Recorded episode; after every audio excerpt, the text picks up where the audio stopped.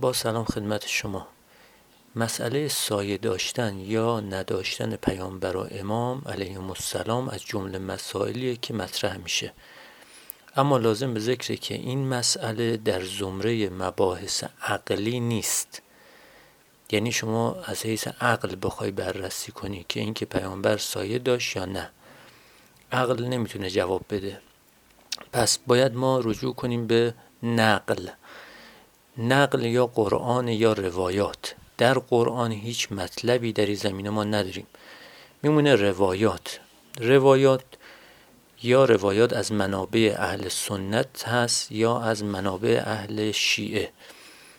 در منابع اهل سنت روایات بسیار کمه که دو سه روایت هستش که زکوان میگه که برای رسول خدا سایه مشاهده نشد. یا ترمزی میگه که برای اینکه پای کسی روی سایه مبارک آقا رسول خدا نیفته باعث توهین به ساعت قدسی اون حضرت نشه. یا در روایت دیگه در کتاب خصائص هست که حضرت میفرماید که چون حضرت نور بود زیر نور خورشید یا ماه راه می‌رفت سایش ظاهر نمی‌شد.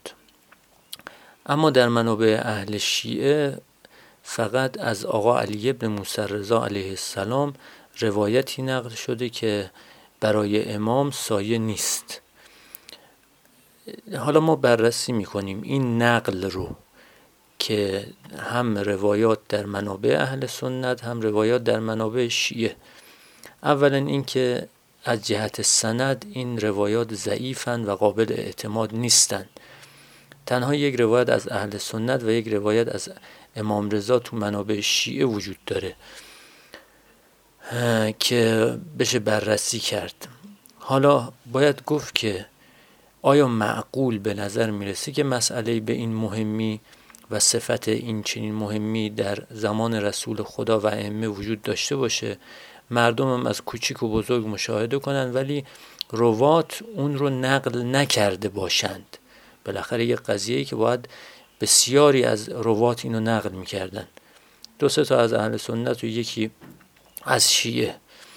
فلزا اینکه عاقلانه آیا که تمام اصحاب همچین مسئله ای رو قفلت کرده باشند یا تعمدی داشته باشند در مخفی کردنش؟ ممکنه کسی بگه که خب اینی که تو منابع اهل سنت اومده میگیم که این تو منابع اهل سنت هم اومده.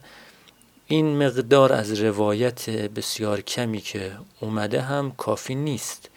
ممکن نیست که یک روایت یا دو سه تا روایت نقل شده باشه.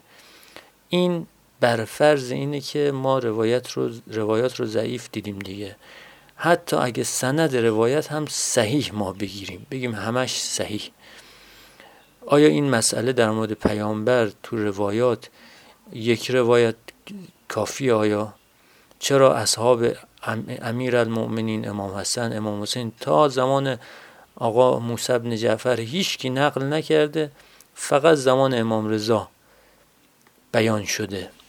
یعنی دیویس سال از زمان رسول خدا تا زمان آقا علی بن موسی رضا.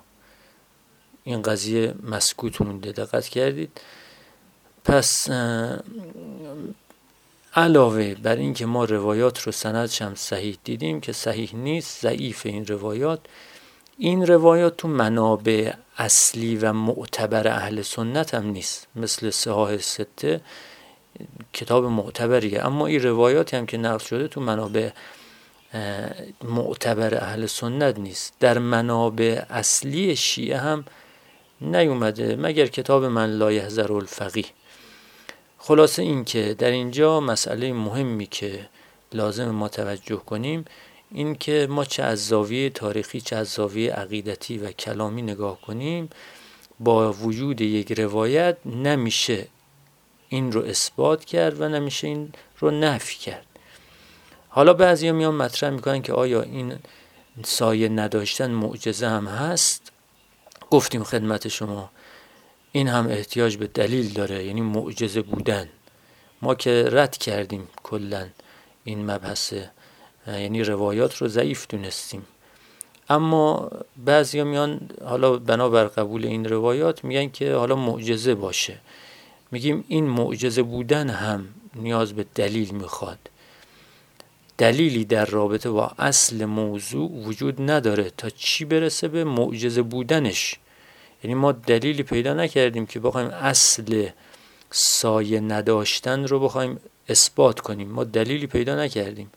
عقل که نبود روایات و نقل هم که نبود. حالا شما می‌خواید معجزه بودن شو بخوای اثبات کنی پس دیگه جایی برای اثبات اعجازش نمیمونه. به هر حال روایاتی که به این موضوع رو نقل کردن نه متواترند نه حتی مستفیز فقط یه خبر واحده و خبر واحد در این قضیه قابل اعتماد نیست. نتیجه آخر این که وقتی اصل مسئله یعنی سایه نداشتن امام و حضرات معصومین ثابت نشد جای دیگه برای پرسش بعدی نمیمونه که اینو ما معجزه بدانیم یا نه. التماس دعا